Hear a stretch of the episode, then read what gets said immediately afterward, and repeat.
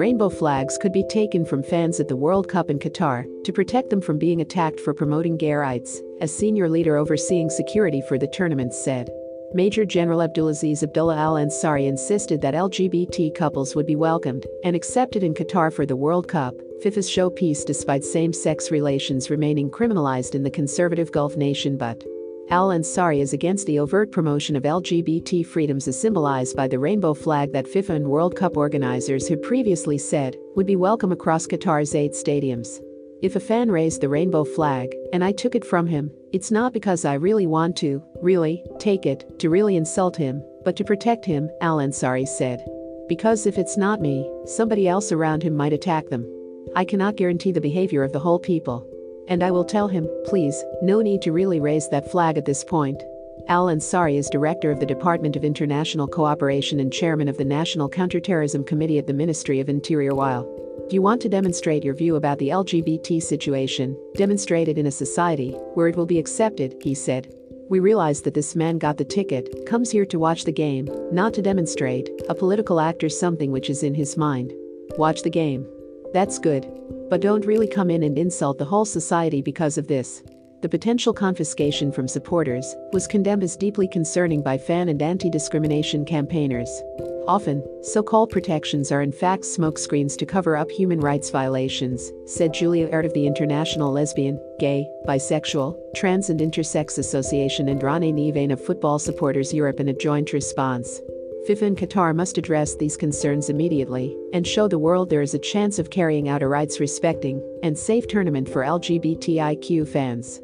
FIFA President Gianni Infantino said in Doha that everyone will see that everyone is welcome here in Qatar, even if we speak about L G B T Q. But Al-Ansari said he was not telling L G B T fans to stay away from Qatar or warning them of facing prosecution. "Reserve the room together, sleep together, this is something that's not in our concern," he said. "We are here to manage the tournament. Let's not go beyond the individual personal things which might be happening between these people. This is actually the concept. Here we cannot change the laws. You cannot change the religion for twenty-eight days of World Cup."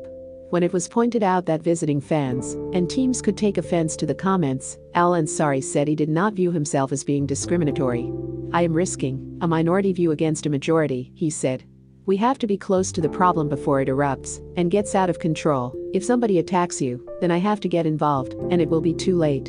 FIFA Chief Social Responsibility and Education Officer Joyce Cook said that rainbow flags, t-shirts will all be welcome in the stadium, "that's a given. They understand very well that is our stance." World Cup Chief Executive Nasser Al Khater also said we will respect FIFA guidelines on allowing rainbow flags. But Al-Ansari's comments about the confiscation of fans' rainbow flags have created confusion for activists, while this inconsistency and the continued lack of detail in terms of how that will be provided beyond the rhetoric of "everyone is welcome" is concerning to say the least. The FAIR network, which monitors games for discrimination, called for the freedoms of fans to be respected at the World Cup. The idea that the flag, which is now a recognized universal symbol of diversity and equality, will be removed from people to protect them will not be considered acceptable and will be seen as a pretext, FAIR Executive Director Piara Power said. "I have been to Qatar on numerous occasions and do not expect the local Qatari population or fans visiting for the World Cup to be attacked for wearing the rainbow flag. The bigger danger comes from state actions."